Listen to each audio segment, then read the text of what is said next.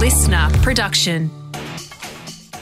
Good morning, sports fans, and welcome to the scorecard. I'm Liam Flanagan, and this is your fast, fun hit of sport for Wednesday, the 6th of April. Today, why first is the worst and second could be the best in the F1 this Sunday, the AFLW's Night of Nights, and Ben Simmons put on ice for the NBA season.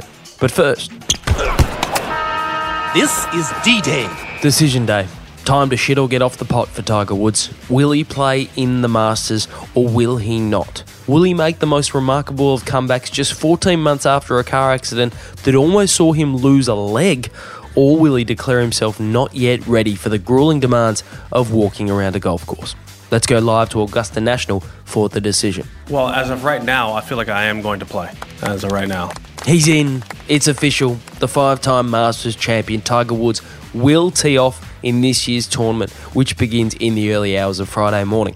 Woods, who is currently ranked 944th in the world and turns 47 later this year, will be far and away the biggest draw card on the course over the weekend, and the sentimental favourite amongst the viewers all around the world to capture what would be a record equaling sixth green jacket. The question is simple. Do you think you can win the Masters this week? I do.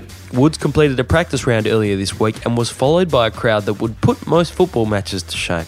Simply put, he is the biggest show in golf, and if he manages to claim victory this weekend, it might just be the biggest moment in the history of the game.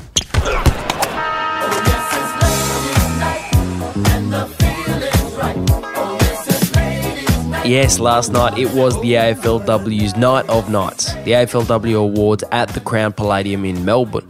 And before we let you know who took out the big one, we need to acknowledge a record breaking moment from the evening. Ashmore read it better and took on the Kearney tackle.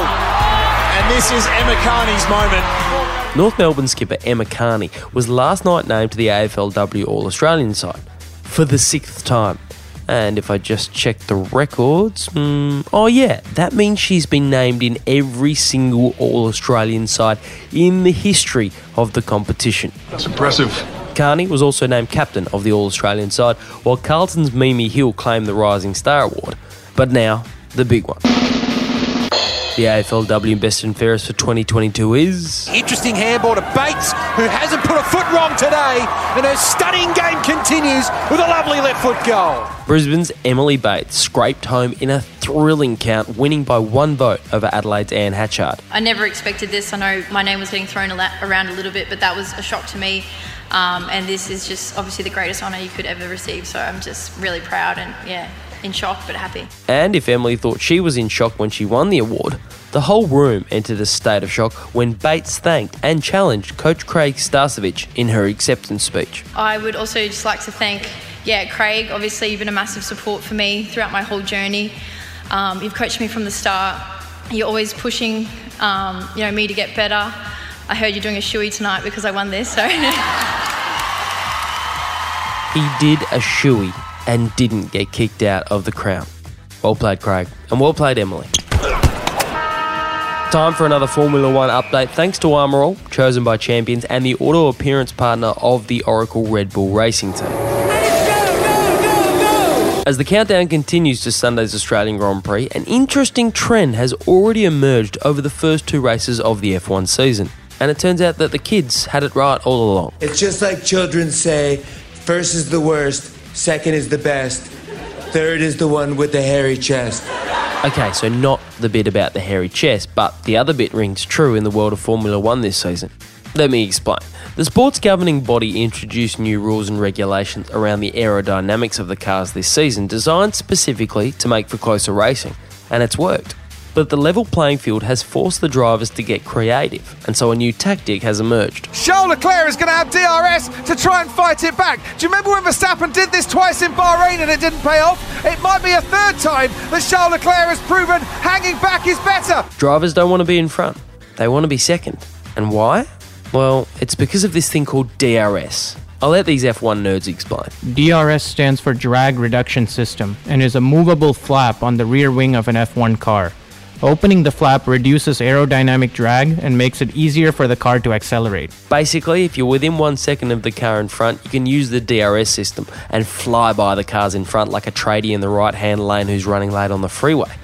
DRS was originally introduced to the sport to create more overtaking, But now that the cars are also even, DRS is being used like nitrous in one of the Fast and Furious movies to slingshot drivers to victory. Because Verstappen has got DRS down the main straight. Charles Leclerc can't cover him off. Verstappen takes the lead. So come Sunday at Albert Park, forget about the race leader.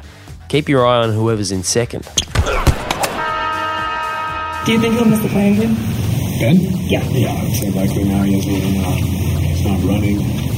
I would. The inconveniently softly spoken coach of the Brooklyn Nets, Steve Nash, there, making it pretty clear that Aussie All Star Ben Simmons' season is basically over because he can't even run at the moment. I can't run anymore. Simmons has recently undergone an epidural on a herniated disc in his back, hence the reason for his unavailability at the moment. But in reality, Simmons hasn't set foot on the court in almost a year, having not played since last year's playoffs with Philadelphia.